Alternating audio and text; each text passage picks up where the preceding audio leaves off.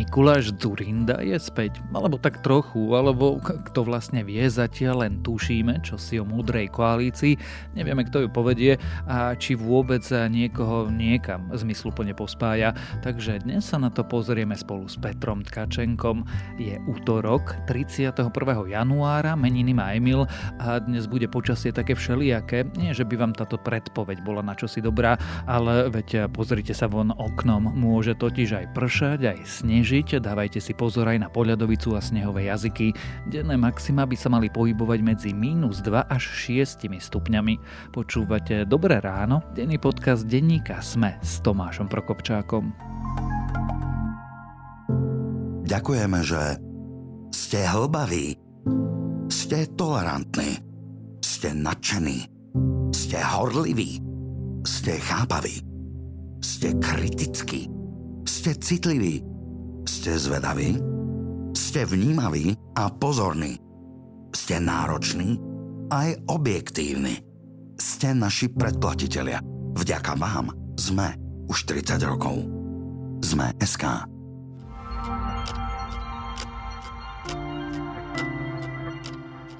A teraz už krátky prehľad správ. Ministerstvo životného prostredia predstavilo prvý slovenský návrh klimatického zákona. Podľa neho by stanovené medzinárodné klimatické ciele mala naša krajina dosiahnuť do roku 2030 a uhlíkovo neutrálne by Slovensko malo byť do roku 2050, čím by naplnilo ciele Parízskej dohody. Znamená to napríklad transformáciu ťažkého priemyslu, zatváranie uholných elektrární či ďalšie opatrenia v doprave. Zákon však nestanovuje konkrétne kroky, pozerá sa iba na celkové výsledky. V Nemecku odsúdili aj druhého obžalovaného v prípade únosu Vietnamca, dostal 5 rokov nepodmienečne. Le Ang Tu bol vodičom dodávky, ktorá uneseného Trinh Quang Thanh doviedla až k vládnemu hotelu Bôrik v Bratislave. Okrem únosu ho podľa denníka N obvinili aj zo špionáže proti Nemecku. Pandémia koronavírusu trvá už 3 roky. Pred 3 rokmi totiž Svetová zdravotnícka organizácia vyhlásila najvyšší stupeň globálnej pohotovosti a táto pohotovosť dodnes pretrváva. Putin sa mal Británii vyhrážať aj raketovým útokom. Povedal to britský premiér s tým, že sa tak malo stať počas telefonátu pred ruským útokom na Ukrajinu.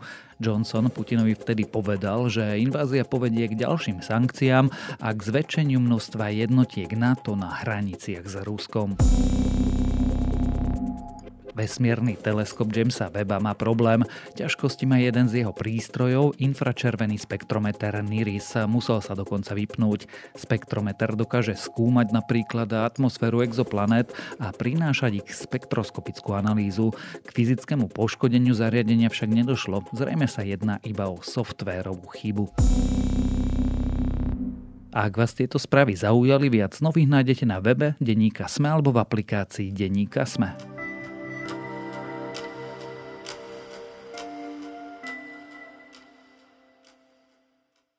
Je to taká zvláštna kombinácia spomienkového optimizmu, iracionálneho hľadania ďalšieho záchrancu i úplne racionálna obava, že v slovenskom prodemokratickom strede či na stredopravom spektre sa nachádza úplný bordel. Po dlhých špekuláciách sa to však predsa len stalo. Upratovať by chcel Mikuláš Dzurinda osobne, ktorý sa vracia do domácej politiky. Ako, s kým by chcel spolupracovať a či to má vôbec nejaký zmysel, to sa už budem pýtať politického komentátora denníka SME Petra Tkačenka. Vzniká v týchto chvíľach náš nový spoločný domov. Vzniká modrá koalícia, politická strana, ale aj platforma spolupráce. Spolupráce programovo-ideovo blízkych politických strán a hnutí, ale aj občanov, ľudí dobrej vôle v tejto krajine. Peťo, odbíme si to hneď na začiatku. Mikuláš Dzurinda ohlásil svoj návrat do politiky. Preboha, prečo? No tu by sme museli psychologizovať. Podľa mňa jediná odpoveď, respektíve kombinácia tých odpovedí je niečo, čo nám povedal sám Mikuláš Dzurinda. To znamená, že už sa na ten tvojim slovom bordel viac nedokázal pozerať bez toho, aby sa do toho zapojil. Projekt, ktorý som vám dnes predstavil, a som venoval tomu dosť veľa času, ako ste sa si všimli, lebo nechcem hovoriť často. Ten projekt presahuje najbližšie parlamentné voľby, pane. Ja budem v ňom pokračovať. Tí mladí pribúdajú. Uveríte, neuveríte, ja nevládzem odpovedať na záujem v týchto chvíľach. A chvála Pánu Bohu. A príjmeme také opatrenia, aby sa to rozkladalo regionálne a profesne, lebo už fyzicky nevládzem na ten záujem odpovedať. A to druhé, to je to, čo dodávam ja a dodávam to po tom, čo sme videli tú tlačovku piatkovú, že na ňom je vidno neuveriteľný hlad po tej politike. Čiže to som si takmer istý, že to je z veľkej časti ten dôvod. To, že Mikuláš Dzurinda cíti volanie zodpovednosti, to hovorí on, ale veď z nejakej časti mu môžeme dôverovať. Takže myslím si, že preto. Čo znamená hlad po politike a čo sa tam vlastne odohrávalo na tej tlačovke? Ale prečo vy hodnotíte moju pozíciu, že je vyhýbava tu na tlačovej konferencii? Áno, nie, budem kandidovať na otázku. Ale vy mi nevtláčajte do pusy. Vysvetľujem vám prečo. Ani mi neskačte. Prečo ste taký nervózny, pán redaktor? Ja nie som nervózny, pán predseda. Ale vy ste nástojčiví ste? Ste nástojčiví? Nie, snažím sa dostať k odpovedi. Ale vy ponúkol. No tá tlačovka nebola jedna z najlepších, ale môžeme si z toho zobrať to najdôležitejšie. To znamená, že Mikuláš Dzurinda sa tam naozaj prezentoval ako líder, to bolo zjavné, zobral si tam slovo, celé to vlastne uvádzal on, čiže to vytvorilo priestor, aby sme odložili bokom nejaké úvahy, že on má byť len nejaký vonkajší pozorovateľ, mentor, poradca, niečo také. Na tom vidíme, že to nemá žiadnu logiku. Videli sme tam, že to je naďalej zručný rétor. A keďže predpokladám, že tá otázka príde, tak ja to poviem už teraz. Videli sme tam aj nejaký typ, v našom mediálnom priestore sa tomu hovorí, že arogancia, ale podľa mňa, vzhľadom na to, čo sme tu pozorovali v uplynulých rokoch, že akým spôsobom sa k nám správali, nie že občania Dzurindovia, ale nositelia moci, ktorí mali voči nám ako zdroju tej moci vyjadrovať rešpekt. Dočkali sme sa od nich veľakrát urážok a podobne. Tak toto ja by som v zásade aroganciou v tomto kontexte ani nenazýval. A ak, tak je to arogancia v tom duchu, ako som vravel, že sa cíti povolaný alebo cíti tú potrebu prísť to nejakým spôsobom upratať alebo prísť pomôcť s opravou a obnovou štátu. No a ak máš na takéto niečo ambíciu, tak ty sám o sebe musíš mať veľmi vysokú mienku. A to nemyslím zlom, to je vlastne nevyhnutná podmienka. Veď ty, keď sa hlásiš do služby slovníkom Radoslava Procházku pre republiku na najvyšších priečkach, tak je úplne logické a vlastne sa vyžaduje, aby si od takého človeka očakával naozaj mimoriadne schopnosti. A každý, kto sa tam hlási, tak sa vlastne vraví, že on sa nazdáva, že tie schopnosti má, no tak potom, dobre, môžeš napriek tomu žiadať nejaký typ akože pokory, slušnosti, samozrejme. To k tomu patrí, ale aj istý typ sebavedomia. No a potom je samozrejme nejaká flexibilná hranica, kde máme prejav sebavedomia a kde arogancie. Ale mne sa zdá, že zvlášť v dnešných podmienkach ja som na Mikulášovi Dzurindovi nevidel nič také akože temné. Čiže na tej tlačovke sme videli, a to už asi zaznelo viackrát, starého Dzurindu a to vlastne v dobrom aj v zlom. Aj v tom zlom zmysle, že naozaj, ja keď som to pozeral, tak som zacítil vo vzduchu odér naftalínu a pomaly ako by som v ušiach mi zvonili reklamy na BMG Invest. Naozaj som sa vrátil v čase. Nepamätám si vás z toho obdobia, ste mladučka, ale to, čo ste povedali, že je to moja kauza, je to možno pravda z časti. Však som bol premiérom.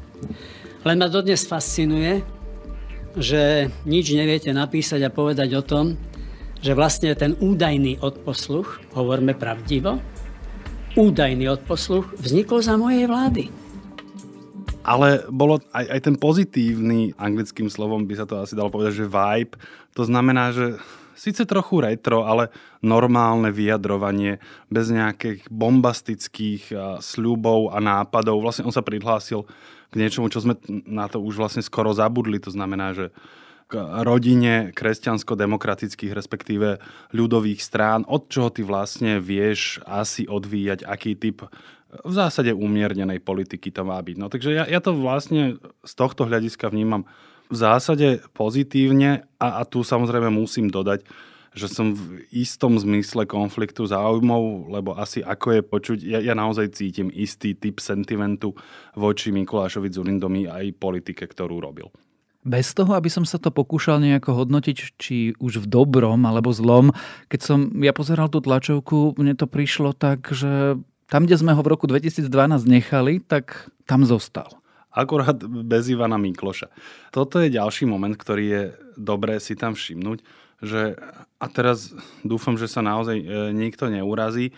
On tam bol vlastne v politickom vzduchoprázdne. On prišiel úplne sám, tak povediac. No nikto tam nebol, bol tam Miro Kolár a pamätníci ocenia Lubo Švárs Bacher. Presne tak. A Miro Kolár tam bol nie kvôli vlastnej nejakej politickej ťažkotonážnosti, ale on bol proste darca strany, hej, alebo teda schránky, ktorá bude nositeľom Mikuláša Dzurindu, respektíve jeho strany. No a inak tam naozaj možno, že sa tí ľudia etablujú, možno sú nesmierne nadaní, šikovní, talentovaní, schopní, ale my to nemáme odkiaľ vedieť. A samozrejme Mikuláš Dzurinda tiež vie, že tam v zásade bol sám a preto tá tlačovka vyzerala ako vyzerala, ale on v zásade dosiahol svoje. Naozaj všade sa o tom rozprávalo, dôkazom je napríklad aj tento rozhovor, takže vzhľadom na to minimum vstupného kapitálu, ktorý tam dal a tú komunikačnú výnosnosť, ja si myslím, že teda vykročil, tak povediať, pravou nohou. Aby sme zostali pri analógii, ktorú špeciálne Mikuláš Dzurinda ocení, toto bol štartovací výstrel. A teraz sa bude diať čo? Lebo s tým, čo sme zatiaľ videli, nemôžeš teda urobiť asi vôbec nič. No, s tým dieru do sveta naozaj neurobíš, a to dokonca ani do slovenského politického sveta. Teraz sa bude diať to takzvané zjednocovanie, o ktorom tu počúvame už niekoľko týždňov a mesiacov. To znamená, že Mikuláš Dzurinda sa bude snažiť zohnať jednotlivcov, ale vlastne aj celé strany, ktoré pristanú na to, že sa stanú súčasťou jeho projektu a v očiach Mikuláša Dzurindu to znamená, že vstúpia na jeho kandidátku. Kto všetko o to bude mať záujem, to teraz nevieme. Vieme, že Mikuláš Dzurinda dal ponuku KDH, o tom hovoril asi najviac. Ak sa nemýlim, nejaký typ rokovaní buď prebiehal, alebo možno prebieha s Dobrou voľbou. Aspoň o tom rozprával Rado Baťo, našej kolegyni Zuzane Kovačič-Hanzelovej. No a potom sú tu nejaké ďalšie mikrostraničky, možno, že do toho vstúpi nejakým spôsobom aj SAS, ale tam som veľmi skeptický.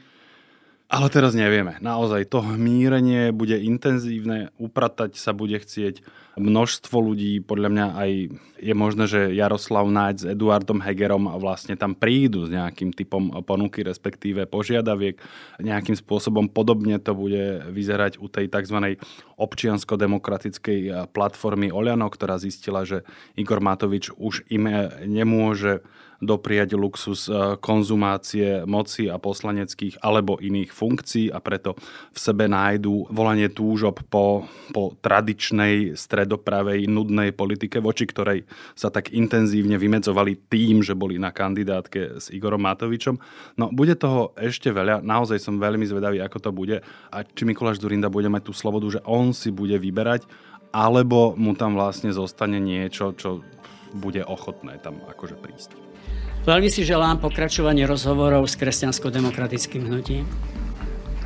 Dohodol som sa s predsedom kresťansko-demokratického hnutia, že v týchto rozhovoroch budeme pokračovať. Máme záujem samozrejme aj o širšiu spoluprácu. My sme presvedčení v Modrej koalícii, že čím bude širšia rodina slovenských demokratov, tým je väčšia šanca zabraniť vývoju, o ktorom hovorili traja ľudia, osobnosti slovenského biznisu, ale aj verejného života. Aj my dvaja sme sa teda pri tom všetkom neporiadku, čo sa tu dialo, často zamýšľali, že ak to niekto vie dať dokopy, tak je to Mikuláš Dzurinda. Teraz je tu Mikuláš Dzurinda a ja pri tej téme zostanem. Má šancu dať to dokopy? Má šancu mať u seba Janu Žitňanskú, pochopiteľne s Jurajom Šeligom, má šancu presvedčiť KDH, má šancu presvedčiť alebo získa toho Eduarda Hegera so všetkými tými renesančne osvietenými jednotlivcami, ktorí práve zistili, že Oľano je Oľano.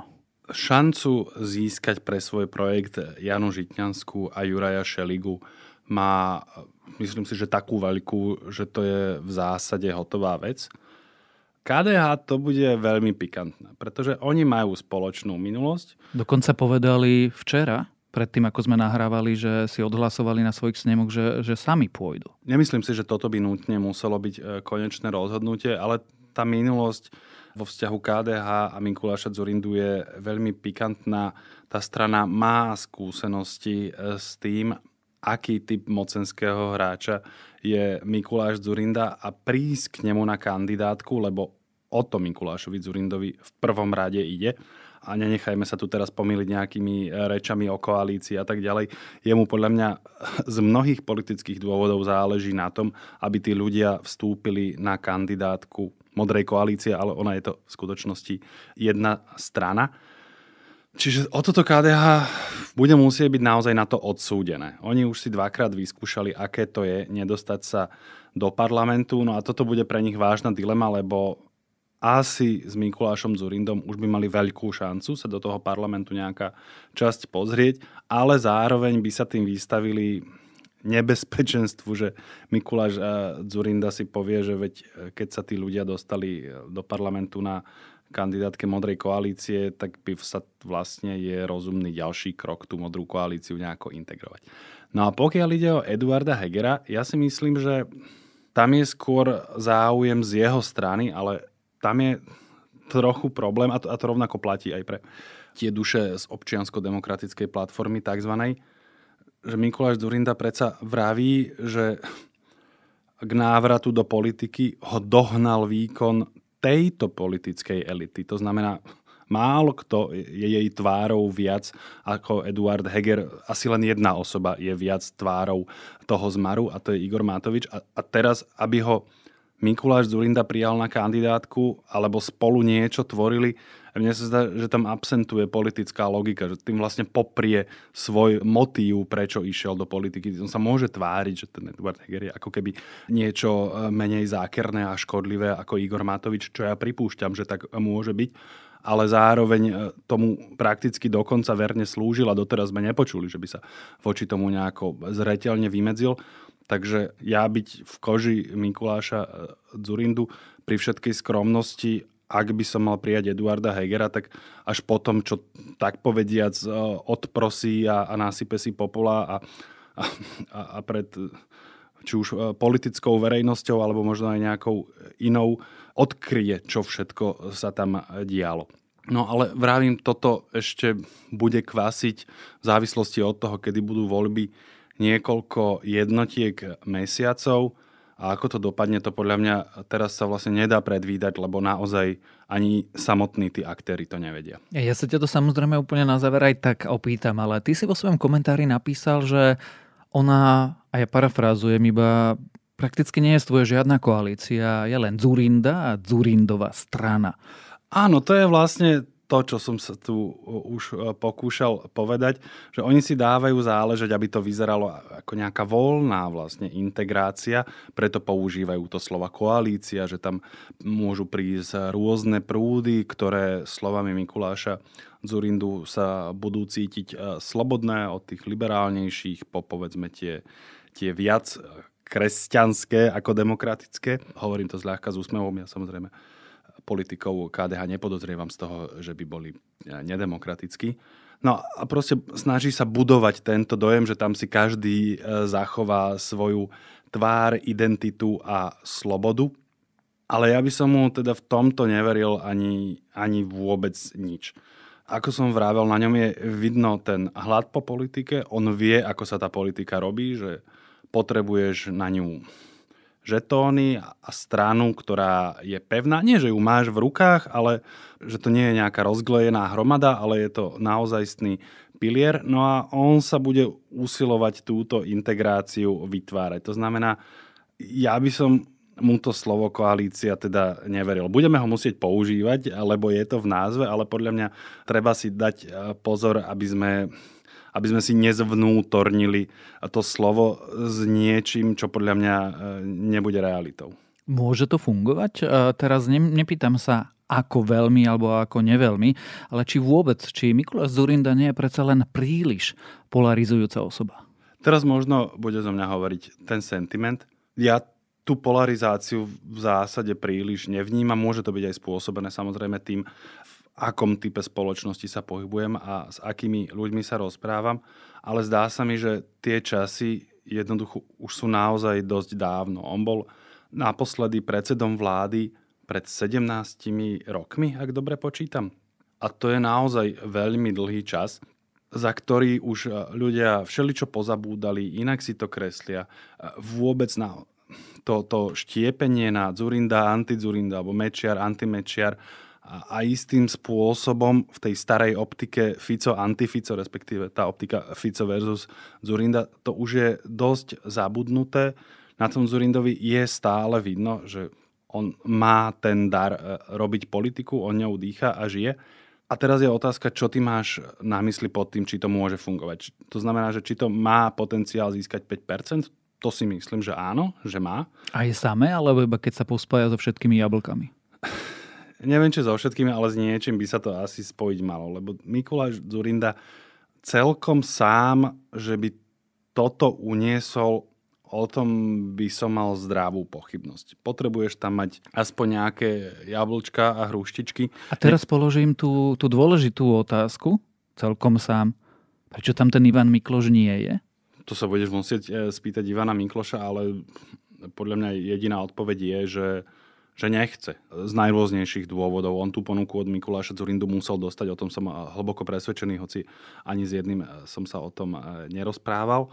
Jednoducho musí sa venovať, buď sa venuje niečomu inému, alebo ho to proste neláka v tej miere, ako Mikuláša Dzurindu. Možno, že aj preto, že nevidí príliš veľkú nádej, že by im voliči dali mandát naozaj riadiť republiku a sedieť napríklad 4 roky v opozičnej lavici sa mu trebárs môže aj nechcieť. No a keď nemá Ivana Mikloša, no tak musí Mikuláš Dzurinda loviť v o niečo redších vodách. Ja si myslím, že niečo uloví, myslím niečo viac, ako nám predstavil na tej tlačovke, ale nemám až natoľko bohatú fantáziu, aby som si vedel predstaviť, že uloví také kádre a že podá taký výkon, ktorý by ho zasa preniesol napríklad cez 15%. Toto naozaj ťahám z päty tieto čísla, takže nech to poslucháčky a poslucháči vnímajú naozaj s veľkou rezervou. Proste vidím ten potenciál niekde, že vie sa tá strana dostať do parlamentu, ak Mikuláš Dzurinda zapracuje, ale už to nebude zase ten veľký slávny líderský typ ako kedysi. Ty si to práve povedal, alebo čiastočne povedal, a ja to úplne na záver explicitne položím. Vidíme tu zrod veľkej koalície na konci. Veľkej koalície, ktorá by pripomínala tie, ktoré sme videli pred českými voľbami, alebo aj keď je Mikuláš Dzurinda, nie je Andrej Kiska, a nepodarí sa to. To ešte trikrát počiarknem, že Mikuláš Dzurinda naozaj nie je Andrej Kiska v ničom. A aby som odpovedal, jedným slovom by som povedal, že nie.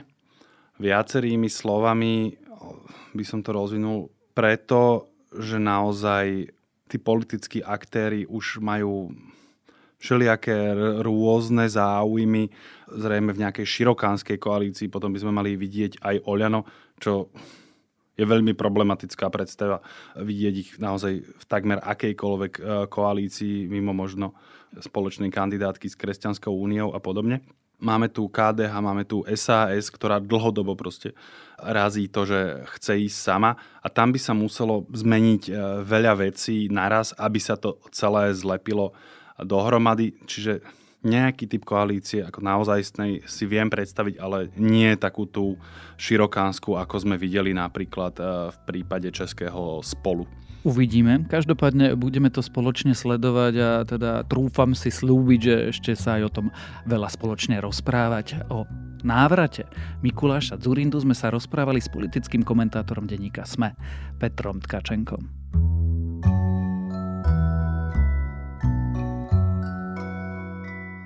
Dnes vám odporúčam, aby ste si urobili radosť a skrátka si zahrali nejakú dobrú hru. Ak hľadáte čosi spoločenské, originálny príliš nebudem, no naša domácnosť vrelo odporúča vláčiky, teda Ticket to Ride, a to prakticky v ktorejkoľvek verzii. A pre hráčov, milovníkov lietania a leteckých simulátorov odporúčam DCS. Síce sa budete podobne ako ja prehrabávať stovkami strán manuálov, ale tá radosť z úspešnej misie potom naozaj stojí za to. A to je na dnes všetko. Dávajte na seba pozor. Počúvali ste Dobré ráno, denný podcast denníka SME s Tomášom Prokopčákom. A pripomínam, že dnes vychádza aj podcast Vizita o tom, čo sa v našom tele udeje po vypití alkoholu a či sa bez sociálnych sietí dá vydržať celý mesiac. A pravidelná dávka bude zase o vede a viere tvorcu Sherlocka Holmesa.